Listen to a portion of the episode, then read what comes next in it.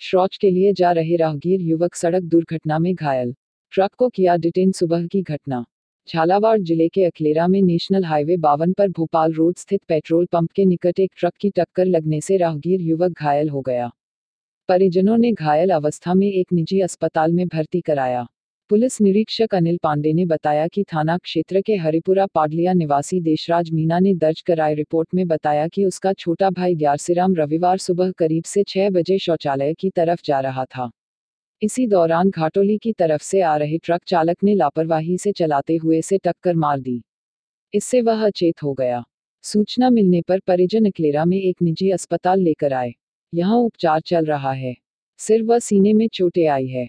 Police ने truck को detain कर लिया है और चालक के खिलाफ मामला दर्ज कर जाँच शुरू कर दी है।